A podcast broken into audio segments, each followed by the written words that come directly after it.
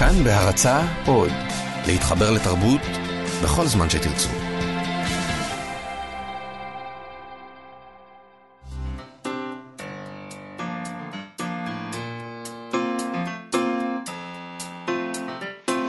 מה שכרוך עם יובל אביבי ומה יעשה לה. צהריים טובים, יובל אביבי, אה, אנחנו מה שכרוך, מגזין הספרות היומי של כאן תרבות. כמדי יום ב-12 אנחנו כאן אה, ב-104.9 או 105.3 FM, באתר האינטרנט של כאן ובאפליקציה כאן אודי. בעמוד הפודקאסטים גם אפשר למצוא את התוכניות שלנו ואת שאר אה, התוכניות הנפלאות של כאן תרבות. איתנו באולפן שירי לב-ארי, עפרה לחמי ויאיר ניומן.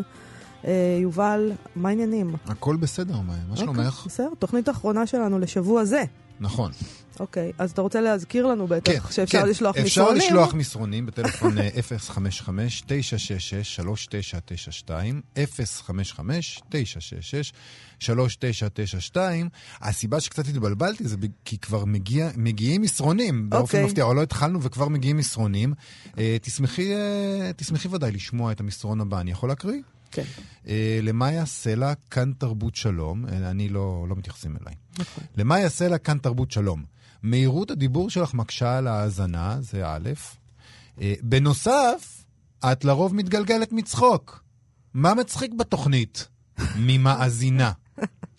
אז אני רוצה להגיד למאזינה שאני חווה את המסרון הזה כעלבון אישי. אני מצחיק.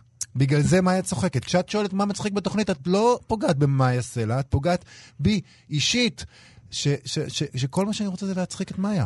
אה, היא לא פוגעת בי. בכל מקרה, אני חייבת להגיד שאני דווקא מזדהה עם הדבר הזה שהיא אומרת שאני מדברת מהר מדי.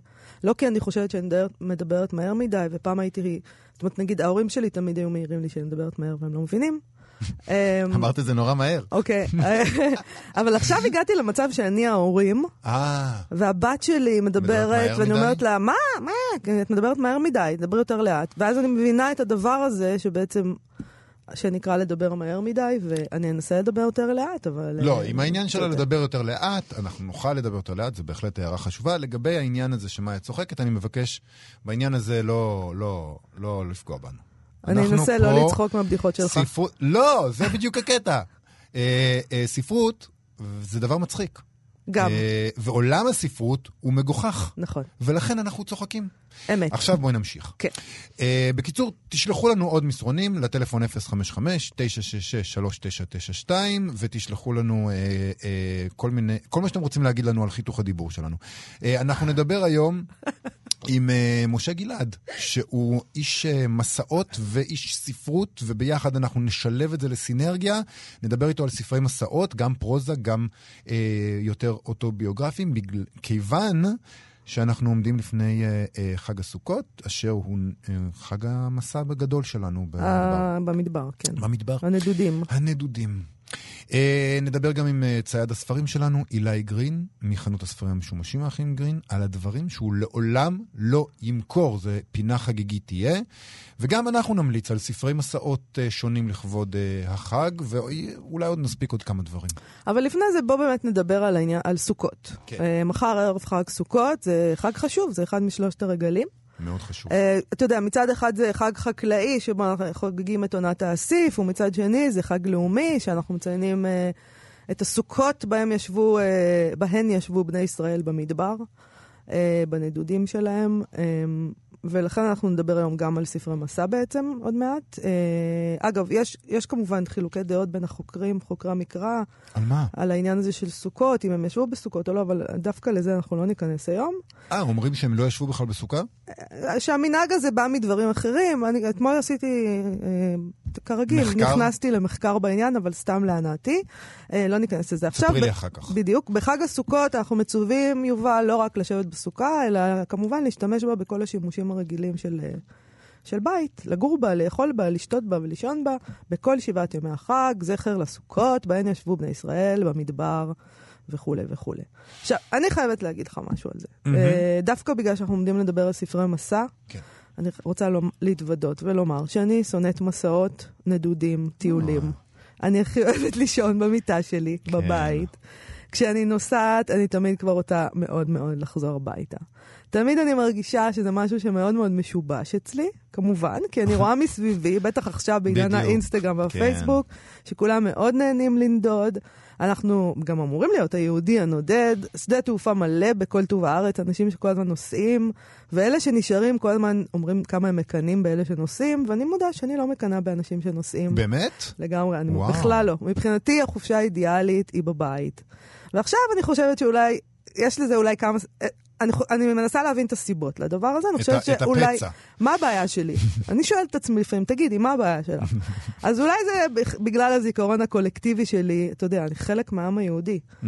אה, נמאס לנו לנדוד אולי. אה, זה משהו ציוני בעצם. מצאת הנ- בית. הנדודים תמיד נכפו, הגלות נכפתה עלינו, והנה אנחנו בבית, הגענו אחרי אלפיים שנות, אה, ואני לא מעוניינת לעזוב יותר.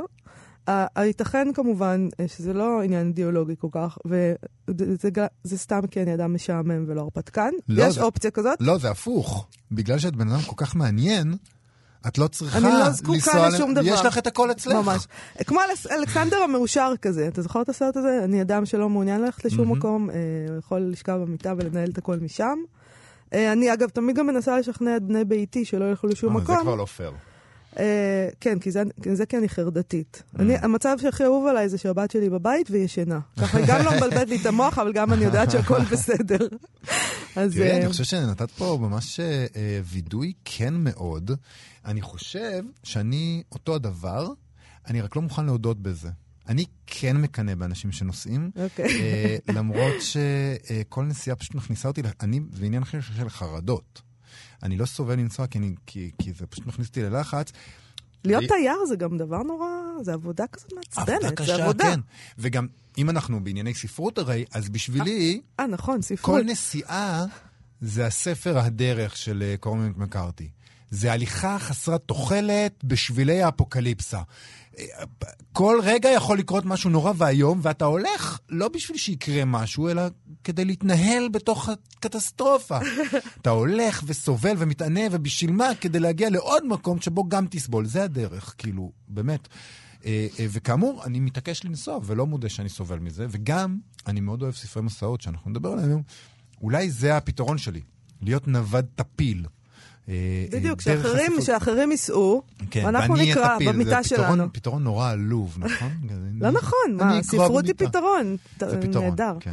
תשמע, אה, בבלוג של הספרייה הלאומית הזכיר לי חן מלול אה, את נפתלי ארץ אימבר, שהוא היה נווד ידוע של העולם היהודי.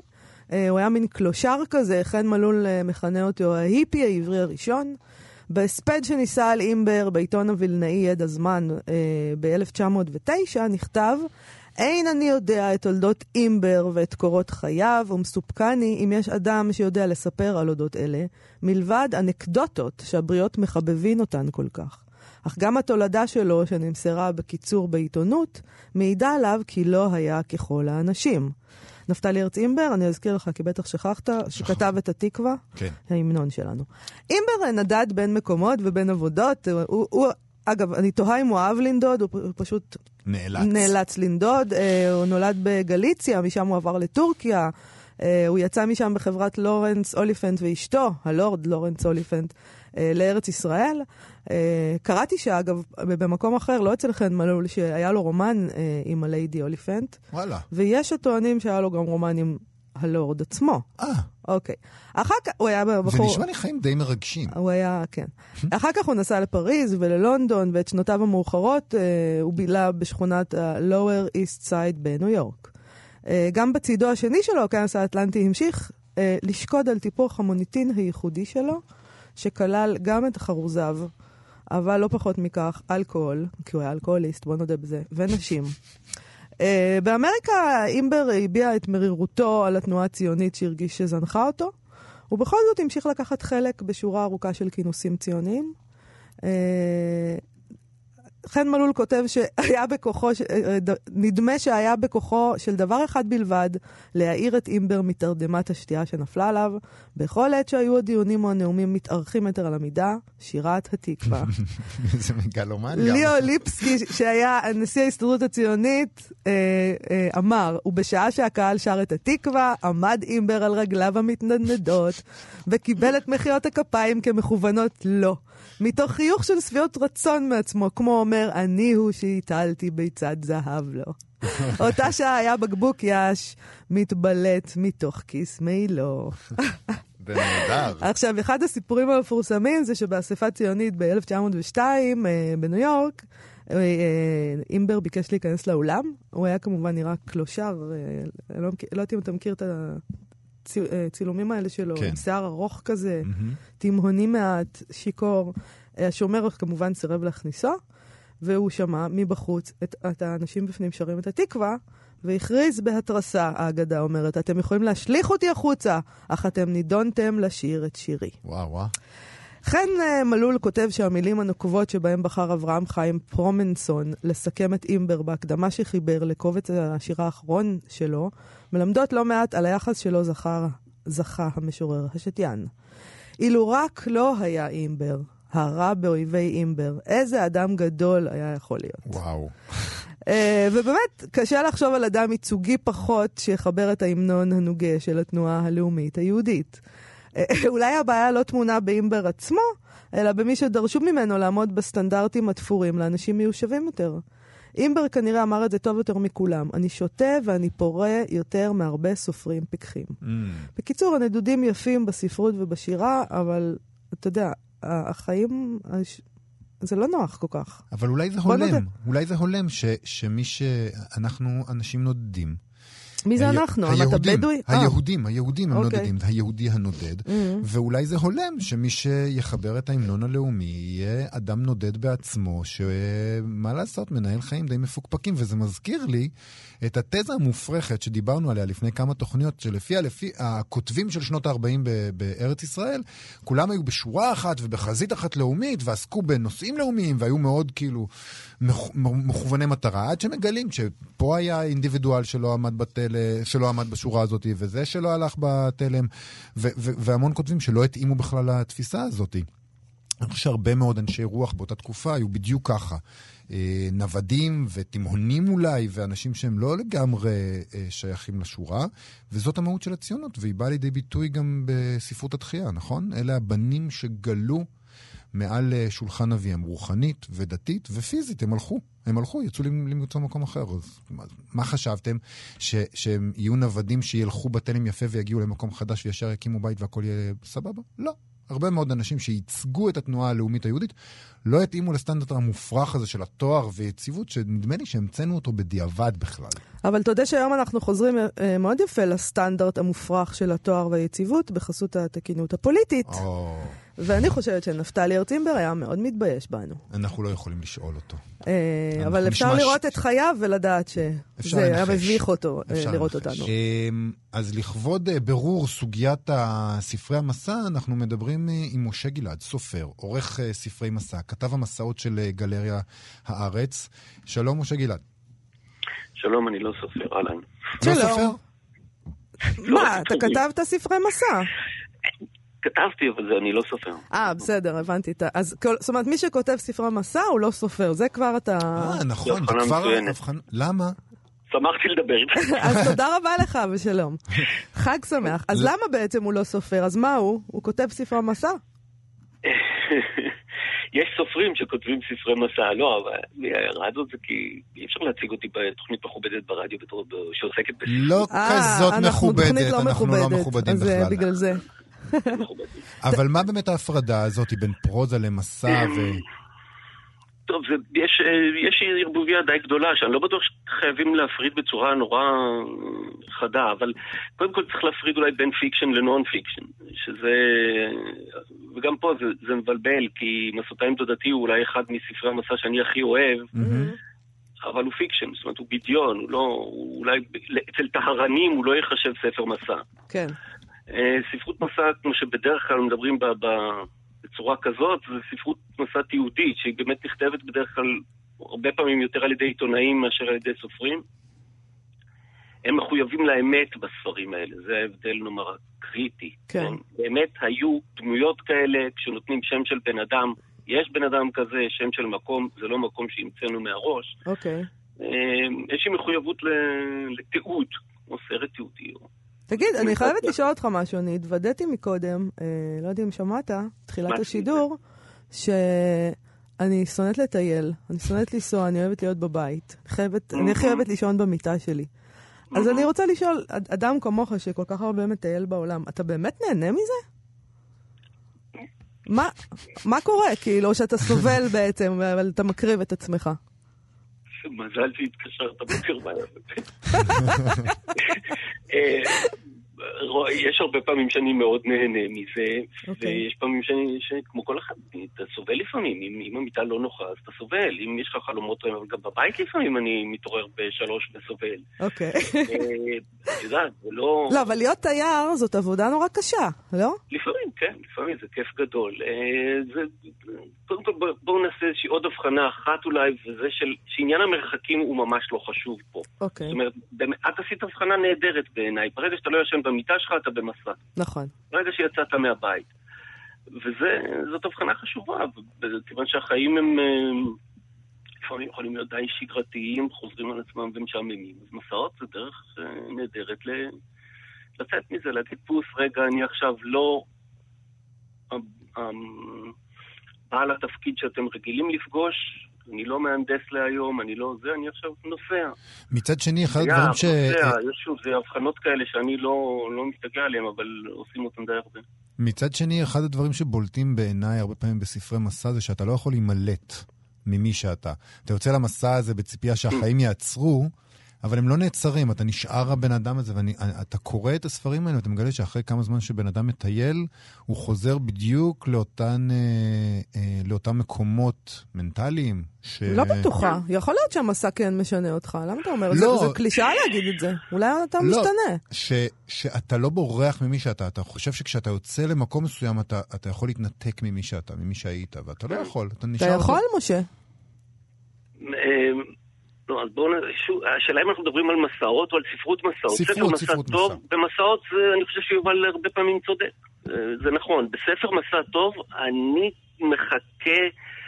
א', שאני אכיר משהו חדש על המקום הזה שלא הכרתי קודם. שוב, זה לא משנה אם זה ירושלים או פריז או טימבוקטו. שאני אלמד משהו שעל המקום, תאיר את עיניי באיזושהי צורה חדשה לגבי המקום הזה, ת- תשפוך עליו אור חדש. ודבר שני זה שהנוסע באמת, המספר במקרה הזה יקרה לו משהו. אה, הוא יחווה איזושהי חוויה שהוא הוא צריך לדעת להעביר אותה, ולכן זה מורכב. יש הרבה יודעים והרבה לא, מעט יודעים והרבה לא יודעים להעביר אותה. ספרות מסעות יכולה להיות דבר נורא נורא משעמם. כן. אני- אה, מצד שני, בדוגמאות הטובות היא בעיניי הדבר הכי כיפי שיש. מה למשל? כן, תן דוגמאות. טובות. הכנתי לי רשימה. אוקיי. אמ, מאיפה אתם רוצים להתחיל, ישראלים או... מה שאת... ישראלי זה טוב, בבקשה. בישראל יש פה שתי דוגמאות שהן בעיניי ממש אבות המזון. הן מאוד שונות אחת מהשנייה, אבל הן אבות המזון. אחד זה עזריאל קרליבך בהודו, כן, זה Mm. ספר מדהים. ביומן דרכים. בן אדם נסע ב-1954 סך הכל לשלושה שבועות להודו. ובאמת חזר עם תובנות, עם ספר נפלא, הוא יודע לכתוב נהדר, וזה נורא מעניין בתור ספר מסע, כי הוא, הוא לא מתאר את המסע, אני לא יודע אם אתם זוכרים, הספר מחו- מחולק לפי נושאים, לפי פרקים תמטיים, זאת אומרת הוא לוקח דת, הוא לוקח מדינה, הוא לוקח זה, ו- ולפי זה הוא הולך, וזה ספר מסעות נפלא, הספר של קרליבך. והוא מחזיק? אחת, הוא עדיין... ש- אה, הוא עדיין... הוא אה, מחזיק לגמרי, אוקיי. כן. את יודעת, כן. אנשים שנוסעים להודו היום עדיין לוקחים את הספר הזה כן, איתם. כן, לא, הוא מחזיק, אני קראתי אותו. במקרה לא מזמן פעם שנייה או שלישית, והוא מחזיק. אוקיי. הדוגמה השנייה שהיא קיצוניות אחרת לגמרי זה יוסי גינזבורג אה, חזר, חזרה מטוויצ'י טוויצ'י. שהפך. לקאלט. כן, נכון. זה ממש, אה, אני, נדמה לי שראיתי, אני לא בטוח במאה אחוז, אבל נדמה לי שיש עכשיו סרט הוליוודי שיהיה אפילו בפסטיבל חיפה, אני צריך אבל לבדוק את זה, אני לא במאה אחוז בטוח. על הספר? של- על פי הספר? כן, כן, Mhm. כן, מבוסס- מבוסס על הספר. אמ, בכל אופן, זה מסע בבוליביה שיוסי גינזבורג ערך בשנות ה-80, כמעט מת, נמלים כמעט אכלו אותו, כמעט טבע, שני אנשים שהשתתפו במסע הזה נהרגו, נעדרים עד היום. כן. אה, שינה את חייו בהרבה מובנים כנראה. זה כנראה אה, שם אה, בצל את הסבל שאת סובלת. למאסט גמור לאנשים שנוסעים ל- גם לדרום אמריקה, אבל גם לנוסעים הרפתקנים אחרי צבא וכן הלאה. אה, וספר שכתוב היטב. שוב, מחזיק, עברו 30 שנה והספר מחזיק. אוקיי, אני זוכרת אותו מהנעורים. שלי, זה היה להיט, לא היה מי שלא קרא את זה. כשאני הייתי נערה. זה די מפחיד אבל לקרוא את הדבר הזה. כלומר, כשאתה קורא את אה, עזריאל אה, הפקה קרליבך והודו, זה עושה לך חשק לנסוע. כשאתה קורא את זה, זה מתח- מתחשק לך להישאר בבית. זה אישי, אני מכיר אנשים שקראו את חזרה מטוויצ'י ומיד רצו... גם רצו. כן. אה, זה לא מעניין. לא רצו שהנמלים יאכלו אותם, אבל רצו לחוות חוויה חזקה. זה כמו רצו אנשים שצופים באקספרס של חצות, ואז אומרים, יאללה, בא לי על טורקיה. בא לי על מס, על כלא. לא, תן לי איזה חודש, חודשיים. איזה עוד אה, ספרים אה, לא ישראלים אז אלה- יש לך ברשימה? קטגור- כן, עכשיו, יש דברים שאני מאוד אוהב באופן אישי. זאת אומרת, אה, א', בואו נעשה כדי שיהיה איזון, אז שתי נשים שאני מאוד שמח פה להזכיר. אחת זה, יש ספר נהדר של נורית גרץ, מסע של נורית גרץ ערכה עם אימא שלה לפולין. כן. שוב, לא המסע, בחזרה. בכוונה חשוב לי להזכיר אותו אחרי בחזרה מטוויצ'י. ספר מסע באמת הכי שונה שאפשר לחשוב עליו. ספר שנקרא אל מה שנמוג. מסע נפלא, עדין, כתוב היטב, מדויק מאוד, מאוד יפה. ויש שניים או שלושה ספרים של אה, שפרה אורן, אחד נקרא חוויה יפנית, שגם Mhm, היה נכון. שמאוד נחשב. אבל גם נורית וגם שפרה אורן הם נשים שיודעות לכתוב מצוין, וזה נורא חשוב, כי איכשהו לאנשים לפעמים נדמה שכיוון שיש פה מסע גדול, ובייחוד אם הוא ליעד אקזוטי או מרתק, אז הכתיבה פחות חשובה. זה זה לא נכון. נכון. ספרות מסע טובה, היא כתובה היטב. עוד שתי דוגמאות שאני מאוד אוהב ושרוצה להזכיר, זה אחד זה מרוקו יומן מסע של דן צלקה, שהוא צלקה Mm. היה סופר שאני אהבתי אהבת נפש, באמת. כן. והדבר השני זה ספר שהייתי מעורב בו, שערכתי אותו, של דן דאור המנוח, שנקרא הרימו נערות לעולם, שמקבץ בעצם את כל כתיבת המסעות של אה, דאור. שהוא היה כותב מסעות נפלא, שוב, מתרגם גדול וכן הלאה, אבל אדם שאהב מאוד לנסוע וש... שידע להסתכל, שידע הוא גם להסתכל, כתב, הוא. גם כתב על הודו, נכון? יש לו ספר... כן. אה, כן, כן, קראתי את הספר הזה, הספר הזה. בהרימו מסע- בהרימו נערות לעולם, יש פרקים על הודו, כן. אבל יש פרקים גם על מקומות אחרים. כן. טוב, שלל. המלצות מצוינות. אה, מי ממש. שמאזין. יכול... סליחה? היינו רק בישראלים. כן. תן אולי יש לנו- זמן לעוד המלצה אחת או אה, שתיים לא, מהעולם. אז אי אפשר לגמור שיחה כזאת בלי, אני אגיד רק שמות בעצם. זה ברוס צ'טווין בפטגוניה בעיקר, שזה ממש אב- אבי הז'אנר במובנים מסוימים שנות ה-70. פול ת'רו זה אבא של לואי ת'רו. ש- אה. ש- שהוא סופר מסעות ענק. אה, נודניק לא קטן, והוא מקטר הרבה, מתלונן כל הזמן, הוא סובל, הוא ממש מהחבר'ה שלנו. אבל יש לו סיפורים על רכבות. גם את הבן. שלו אני אוהבת, זה בסדר. גם הוא נודניק לא קטן, הבן כן. שלו. כן, כן, נכון. אה, ועוד אחד שחייבים פה להזכיר אולי זה ג'ון סטיינבק, מסעותיי עם צ'ארלי, צ'ארלי זה הכלב שלו, וזה ספר יהלום שיצא גם בעברית. כן. אה, פנינה, באמת. טוב, משה, אה, אתה- שלל המלצות. המון המון מכאן תודה. לספרייה. זה היה מרתק. תודה רבה לך, תודה, משה גלעד. להתראות. ביי. ביי. זה אה, מספיק נשמע- לכל ה- לכל אה, השבוע. אני רוצה להגיד, לפני שאנחנו שומעים שיר, כן. הגיע מסרון מאזן, אוקיי. אני רוצה מאיה, להקריא אותו. נהדרת. בדיוק כך, די, נו, בדיוק מה כך. כתוב? למאיה יש צחוק נפלא ומתגלגל, הנובע מחוש הומור שנון ובריא. איזה יופי, תודה רבה. תודה אני לך. מרגישה אני- קצת אני לא יודע יותר מי זה, טוב. זה... עפרה אומרת שזה אימא שלי כתבה. אימא, תפסיקי. לעשות לי בושות בבקשה. אה, זה אה, מישהו אלמוני שכתב לנו עוד תשבחות אחר כך, אבל אני אעצור כאן. אה, למה? אתה לא... לא- כי אני לא אומרים... כי, זה יגנוב לך את הטנדר. אני. רוצה שנתמקד בצחוק. המתגלגל הרגשת והיפה שאני שלך. כזה מנסה להתאפק ולא לצחוק, ו... זהו, זה אוקיי. כל הרגשות בערבוביה. יכול להיות שיובל כתב את המסרון הזה בעצמו. אה, אנחנו רוצים אה, להמליץ גם על ספרי אה, מסעות משלנו. והאמת שיש לי די הרבה. אני גם, אני רציתי להמליץ גם כן על מסעותיי עם צ'רלי, אבל משה גלעד הקדים אותי. אה, אז במקום זה, אה, אני אמליץ על משהו אחר, שלמעשה, נדמה לי שמשה גלעד ערך את הספר הזה באופן, כן, עורך הסדרה משה גלעד, באופן מקרי לגמרי, לא תכננו. אה, סדרת עם עובד, עולמות של עם עובד, מז'יאן, אבק אדום, מסע ברחבי סין. זה ספר שזכה בפרס תומאס קוק לספרות מסעות, שזה דבר נחשב מאוד. מז'יאן מתאר איך הוא יצא למסע בארצו שלו, אחרי שהוא הואשם בזיהום רוחני, זה היה מאוד טרנדי בסין הקומוניסטית. סליחה, אה, להאשים אה, סופרים בזיהום רוחני, אה, ועברו עליו אה, שלוש שנים אה, של נדודים. קרה לי דבר נורא מוזר. אני, קרא, אני חזרתי לספר הזה, וזכרתי שקראתי אותו בזמן שאני הייתי בסין. אה, ואז אה, אני יודע שזה דבר נורא בורגני לעשות, כבר ירדתם עליי פעם, אה, את וצליל אברהם, ש- שאני קורא ספרים מהארץ שבה אני מטייל בזמן שאני מטייל בה, אבל אז בדקתי, וראיתי שהספר הזה יצא בישראל ב-2005, שזה אומר שלא יכולתי לקרוא אותו כשהייתי בסין. זה מוכיח לי, אולי, אה, שהקריאה בספר הזה באמת החזירה אותי בצורה עמוקה לסין כשקראתי אותו. הרגשתי ממש שאני שוב שם, ואני חושב שזה מעיד על, על איכותו אולי. אה, מצד שני, החוויה שלו כל כך שונה משלי, כי הוא תייר בארצו שלו, וזאת חוויה נהדרת, כל כך uh, מעניין לראות איך בן ארץ חווה אותה בשונה ממי שמגיע כתייר. קודם כל הוא יודע את השפה, שזה... נכון, מה זה מדהים, לעשות? נכון. אנחנו נמצא, נוסעים לכל מיני מקומות, אם אנחנו לא יודעים את השפה, אז מה... קשה מאוד. זה, אני תמיד מרגישה שזה דבר עקר, מאוד, כמעט. מאוד. זה חלק מהתסכול. אתה לא נכון. יכול לדבר עם האנשים, אז אתה מה, אתה סתם אדם שמתבונן עליהם, כאילו הם קופים ב- בקרקס, לא יודעת, אני לא... כן. אה, אה, תשמע, נהניתי פה ושם בטיולים, זה לא שאני... יצא לך ליהנות פעם? פה ושם, כן. אני רוצה להקריא קטע קצר מתוך uh, אבק אדום של מאז'יאן, שדווקא לא מדבר כל כך על סין, אלא סתם על חוויית השיטוט. Um, הוא יושב שם עם בחורה, וככה הוא מתאר את השיחה ביניהם. היא שואלת אותי שוב ושוב, מה אתה מחפש? ואני אומר, אני רוצה לראות את הארץ שלי. כל נהר, כל הר. אני רוצה לראות אנשים שונים, חיים שונים. למה אתה משוטט? סין היא חור שחור, אני רוצה לצלול לתוכו. אני לא יודע לאן אני הולך, אני רק יודע שהייתי מוכרח לעזוב. כל מה שהייתי, אני נושא איתי. כל מה שאהיה, מחכה לי בדרך שלפניי. אני רוצה לחשוב בעמידה, לחיות חיי נדודים. אף פעם לא אוכל לחיות יותר את חיי בחדר אחד. אתה רוצה לשנות את הארץ הזאת? אני רק רוצה להכיר אותה, לראות אותה במו עיניי. אתה שונא את העולם הזה? אהבה ושנאה יכולים לדחוף את האדם, אבל השנאה דוחפת יותר רחוק. אתה מאמין באהבה? לא. אבל האהבה היא תחבושת לפצע. היא נותנת הרגשה טובה.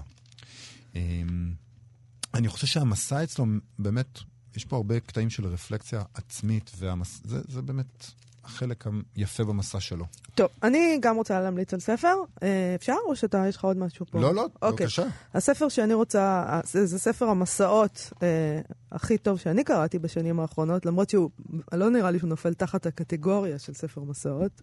אה, לא יודעת אם משה גלעד היה מאשר אותו, אבל מבחינתי זה סוג של ספר מסע. את מחליטה, מאיה. הוא נקרא היהודי הנודד הגיע.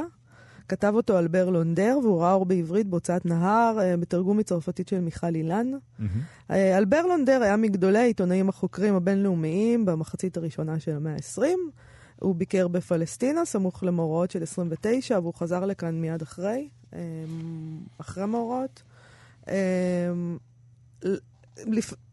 הוא ככה, הוא קודם כל כותב על העולם היהודי לפני מלחמת העולם, ש- שזה פשוט דבר מדהים מבחינתי. אה, הוא הסתובב בכל אירופה, מאנגליה, וייטשאפל, הגטו היהודי של לונדון, אלא מה שהוא קורא היהודים הפראיים ברוסיה הקרפטית. אה, אחרי זה טרנסילבניה, בסרביה, בוקובינה, גליציה, ורשה, אוקיי? כשאני, המשפחה שלי נגיד היא מטרנסילבניה, אז זה מאוד עניין אותי, כי אין לי הרבה עדויות משם, הם כולם... מדהים אה, מה שהוא. עשה. אחר כך הוא הגיע, הוא נסע לתל אביב, יפו, ירושלים, צפת, והוא מדווח לנו מה קורה שם, אוקיי? נשמע מדהים. אה, הוא ניסה, לה, זה בעצם אה, סדרת כתבות שהוא פרסם בעיתונות, מהמם. ו- ומאוגדת פה בספר הזה, שהוא מנסה להסביר מדוע נמשכים היהודים אה, לארץ ישראל, לפ- לפלסטינה של אז, ואיך נוצר היהודי החדש, מה היחס של המנהיגים הערבים בפלסטינה לתופעה הציונית, ומה צופן העתיד לשני העמים הללו. מבחינתי, אני מודה, זאת אומרת, יש לו הבחנות מדהימות גם, אה, נבואיות כמעט, על מה שקורה פה בארץ. מבחינתי בעיקר היה מעניין לקרוא על היהודים בגולה.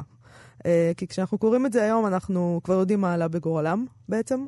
אה, עכשיו, האיש הזה, הוא לא היה יהודי, והוא גם לא היה ציוני, הוא, הוא, זה, הוא מסתכל על זה בעיניים של עיתונאי. אה, יש משהו גם משעשע במבט שלו, כי הוא לפעמים מתאר את היהודים, אתה יודע, כמו שמתארים איזה שבט אינדיאני. אה, בעל מנהגים משונים. באמת, כאילו, זה ממש מדהים לקרוא את זה. מישהו היה יכול להגיד שזה אפילו קצת אקזוטים. אנטישמי, אבל אני דווקא לא נעלבתי. כי זה כמו שאתה נוסע לאיזה יער, אתה יודע, ב, לא יודע איפה, בדרום אמריקה, אתה מתאר איזה שבט. אה, אבל כן, יש לו גם את המבט הנבואי על, על מה הולך לקרות פה. אה, ויש איזה, למשל, רגע אחד מצמרר בספר שאני זוכרת אותו, שהוא נוקב במספר היהודים. הוא אומר שאיפשהו שיש באירופה יותר משישה מיליון יהודים. אה, דבר שברור שבקריאה היום, כשאתה כן. קורא את זה, המספר הזה הוא מאוד מאוד אה, משמעותי בשבילך. אתה מבין את המספר הזה, כאילו. זה נשמע ספר מדהים. אני, אני מודה שאני לא שמעתי עליו עד היום, אבל אני, אה, אני אשמח אה, לשאול אותו ממך. תשמע, פעם נתתי לאבא שלי ספר, אה, כן, הייתי נותנת לו ספרים, הרי מגיעים אליי גם המון ספרים, אז ספרים שמעניינים אותו הייתי מעבירה לו.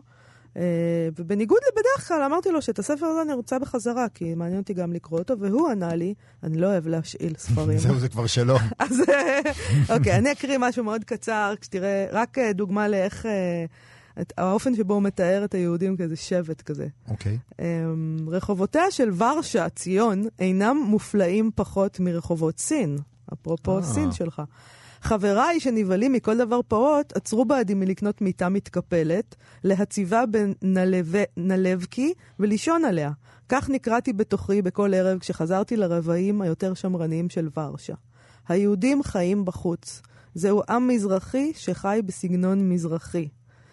בקיץ עוד יותר. הפנים עובר החוצה, אל המדרכות. הכל, חוץ מלעשות ילדים, עושים באוויר הפתוח. אבל גם בחורף נחמד. הנוודים הנצחיים הללו נודדים הרחק ממקום מגוריהם. הם מהלכים להם, שמחים עד מאוד ברגליהם, והבוץ הניתז מוסיף להט למצעדם. הם מכירים כל דבר בגטו וכל דבר מעניין אותם. כמה יפה להתבונן בחיים. וזה ממשיך, זה נהדר. באמת, יש לו תיאורים מדהימים. אה, זה מאוד, ספר מדהים. אה, היהודי הנודד הגיע, של אלבר לונדר, יצא בהוצאת נהר, אני מאוד ממליצה עליו. יש לנו זמן לעוד המלצה אחת? כן. זה. המלצה שונה, כי אם אבק אדום והיהודי הנודד הגיע הם באמת ספרים. תיעודיים שמתעדים איזה מסע. אה, הסיפור הבא הוא פרוזה. אה, עוד תייר בארצו, אבל פרוזה אה, לגמרי. אה, סיפור הווה על פני הארץ של סמי ברדוגו, אה, שיצא בספרייה החדשה. שנדמה שאצלו תמיד, בכל הספרים, זאת פרוזה, ותמיד אצלו יש, זה מסע. מ- כן, נכון.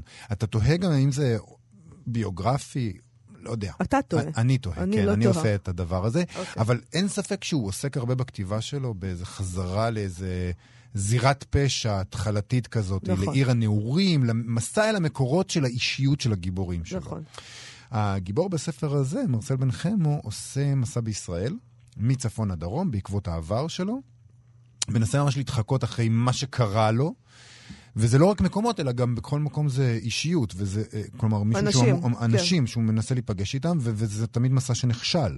ההגעה לכל מקום תמיד פחות אינטנסיבית מהמצופה, והפגישות לא מתקיימות, ולמעשה זה מסע שמתקיים רק כדי לבשר על חוסר התוחלת שלו. והתפירה הזאת של ישראל לאורכה מחייבת כמובן לחשוב על המסע האישי הטראומטי הזה כאנלוגיה לא, לאישיות, במרכאות כפולות, הלאומית שלנו, לאופן שבו אנחנו זוכרים ומתעמתים כאומה עם העבר שלנו. אה, אני אקריא קטע קצרצר.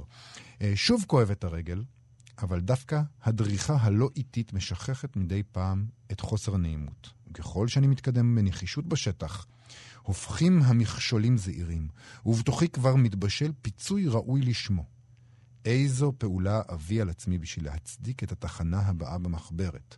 אני רחוק מאוד מלסיים עם גופי באזור הייחודי הזה שנמצא בלב הארץ.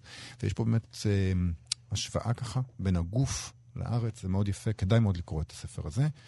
אה, נעשה הפסקה לשיר? אנחנו, כן, אנחנו נשמע עכשיו את תום פטי, שיצא הלילה למסע משלו, כן. אה, ומת, שזה אה, דבר די מדהים, כשאנשים, כש... אנחנו צריכים להקדיש לזה תוכנית?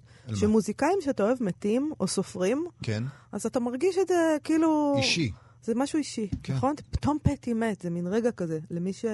אני רואה תגובות של, אנשים אנשים. לוקחים את זה אה, בצדק. כן. הוא היה באמת יוצר שהשפיע על הרבה מאוד נכון. אנשים. אז uh, איתנו צייד הספרים שלנו, אילי גרין, מחנות הספרים המשומשים, האחים גרין. Uh, שלום אילי. שלום, מה נשמע? שלום. אה, בסדר גמור, יש לנו היום אה, פינה מיוחדת. אתה תמיד אה, מספר לנו, אילי, על כל מיני פריטים מדהימים, סיפורים נפלאים מאחוריהם, דברים שמכרת. נכון. אה, והיום אתה תספר לנו על מה לא תמכור לעולם, מה יש לך שלא תוותר עליו, תשמור אותו לנצח, אה, או, או מה אין לך, אבל אם תמצא אותו, אה, תקנה אותו ולא תמכור אותו לעולם. נכון, זה גם יהיה טיפים לכולם מה לא למכור. אוקיי, בבקשה. אמ, טוב, נתחיל בדברים יותר אישיים, שזה דברים שקשורים למשפחה שלי, בעיקר לסבתא שלי, זה דברים שקשורים ליהדות בולגריה, שזה, כידוע לבולגרים יש גאוות יחידה מאוד מאוד אה, קשה. בצדק. בצדק, ברור. אמ, אז אה, כל ספר שיש שם אזכור של המשפחה של סבתא שלי, כל ספר שיש אזכור על העלייה של הבולגרים לארץ. רגע, המשפחה באופן ספציפי, איזה, אפשר לדעת איזה משפחה זאת? מה שם המשפחה? משפחת גרון. גרון. אה, זה גרין... גרון ופניג'ל. גרין זה עברות של הגרון, כן, עברות הבנתי. אמריקאית. ומה, הם כן. מוזכר, המשפחה מוזכרת בכל מיני ספרי אה, היסטוריה? במלא, כן, בקטנים קטנים, אתה יודע, כמו כל ספר קהילה שיש, אה, מזכירים אה, דברים כאלה, זה בגדול דברים שכאילו לפעמים מאוד קשה למצוא, כי זה ספרים מאוד איזוטריים, שאחר כך לא מוצאים שוב, אז זה דברים שאני תמיד אשמור. אוקיי. אה, ובהקשר של סבתא שלי, אני תמיד אשמור את הספרים שהיא נתנה לי בתור אה, ילד, שזה דברים שהיו של אימא שלי עוד, כמו אה, השביעייה הסודית, החמישייה הסודית, שלישיית הבלשים והכלב, וספר מאוד ספציפי שקראתי כל כך הרבה פעמים כשהייתי ילד, טינטין, שרביטו של אוטוקר, שזה ספר שמאוד מאוד קשה למצוא היום. הוא- כשמוצאים אותו כזה, הוא עולה המון המון כסף, אבל יש לי עוד אחד שכזה מוצג לראווה בבית שלי. אוקיי. אה, יש לי פריט אה, עם, אה, עם סיפור מאוד חמוד, שזה קדיש של אלן גינזברג. כן. מהמם. אז אה, ב- נראה לי מתי שהתרגום של נתן זך יצא ל- בעברית, הם עשו ערב שאלן גינזברג הגיע לארץ, והם ישבו במוזיאון תל אביב והעניקו חתימות. גם אלן גינזברג וגם נתן זך ביחד. אוקיי. בתרגום.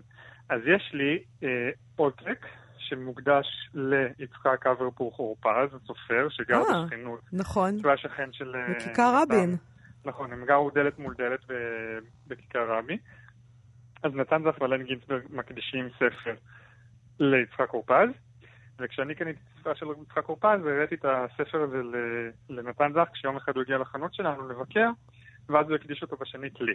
וואו. יפה. סיפור סיבובי שאני תמיד... אם כי אה, מזעזע. שיצחק אברבוך אורפז אה, מכר את זה, אבל... הוא לא היה בחיים. אה, זה היה, הבנתי, זה כן, מה זה שעכשיו, זה היה- היה זה לאחרונה. גם מזעזע, זה שזה פשוט אה, נמכר. אוקיי. כן, זה גם כן, סיפור. והוא אמר... שהוא לא סובל אותו כמובן, והכל, אה, נתן זך אוי נדיר ואבוי. שהוא יסבול מישהו. כן. זה אחד הסופרים שאני הכי אוהבת דווקא, יצחק אברבוך אורפז. כן, אה, דיברנו על ספרי מסעות, אז יש לו ספר נהדר שנקרא מסע דניאל. מהמם. גם מומלץ. כן, כן. לגמרי. אוקיי. אמ, אז זה פריט כזה שאני לא לא אשמור, ובעיקר יש כזה כל מיני דברים שאספתי שכזה, נגיד, אמ, שהם קשורים לעולם הספרות, שזה משהו שכזה כבר נהיה בשנים האחרונות מאוד קרוב אליי. נגיד, יש לי אה, מכתב, אה, שני מכתבים, התכתבות בין רבניצקי לביאליק, סביב הסיפור של הקמת אה, ההוצאה מוריה בברלין. וואו. מה, צבי, כן. המכתבים המקוריים? שני מכתבים, לפי דעתי זה לא המכתבי התנאה, אבל זה כן מכתבים שכזה ביאליק אה, כזה אומר שצריך לזכור מקום ומשרד ולדבר, ורובניצקי כזה שואל מאיפה יבוא הכסף, ואני לא יודע מה המשך ההתכתבות, אבל אה, אני כן יודע שזה ולמה. למה לא תמכור אותם בעצם? מה היחס האישי שלך דווקא לזה? זה, זה, זה התחלת עולם הספרות, זה כזה משהו שהוא מאוד ראשוני אבל- ב... אילי, איך אתה, איך אתה שומר את זה, למשל? זאת אומרת, האם זה שמור היטב אצלך? כי אני חושבת שזה שייך לכולנו, המכתבים האלה, עם כל הכבוד לך. וזה צריך להיות uh, במכון גנזים, ואני מצטערת להגיד לך את זה. אז כאילו, אה, לפחות אני רוצה לדעת שאתה שומר את זה כמו אני שצריך. שומר דברים כאלה, זה בכספת. בכספת, אבל אה, עם. לחות וזה? אה, לא, לא, ממוסגר כן, אני איכשהו. אה. אוקיי. זה לא ממוסגר, זה נמצא עם ספחי לחוץ, זה נעלונית, אבל אה, זה שמור יפה. טוב. לקראת סיום, יש איזה פריט שאתה חושק בו, שאתה מחפש אחריו? אה? הייתי רוצה למצוא. יש לי סיבה לקופסאות. אני תמיד, יש לי בבית המון המון קופסאות ש... אני לא יודע למה אפילו. יש לי נגיד המון קופסאות של אל על, שכזה פעם היו נותנים לכם, לכם, לאנשים, לפני שכולנו נולדנו, היו נותנים אה, סיגריות וממתקים מתוך קופסאות. אה, יש לי של כמה חברות תעופה כאלה, קופסאות פח, אה, יש לי קופסאות של סיגרים כזה ש... שייצרו בארץ ישראל, אז כל קופסה שתמיד נקראת בדרכי, אני תמיד אקח. מעניין אה, מאוד. אוקיי. כן. אני אתחיל לשים לב שאני- לקופסאות. כן, מנסה לאסוף בשבילך, אני לא יודע, לגמרי. יש לי כל מיני קופסאות בבית. אבל לא Tupperware, בבקשה. לא, לא לא. Tupperware, אה, אז שכח מזה. זה יש לי מספיק.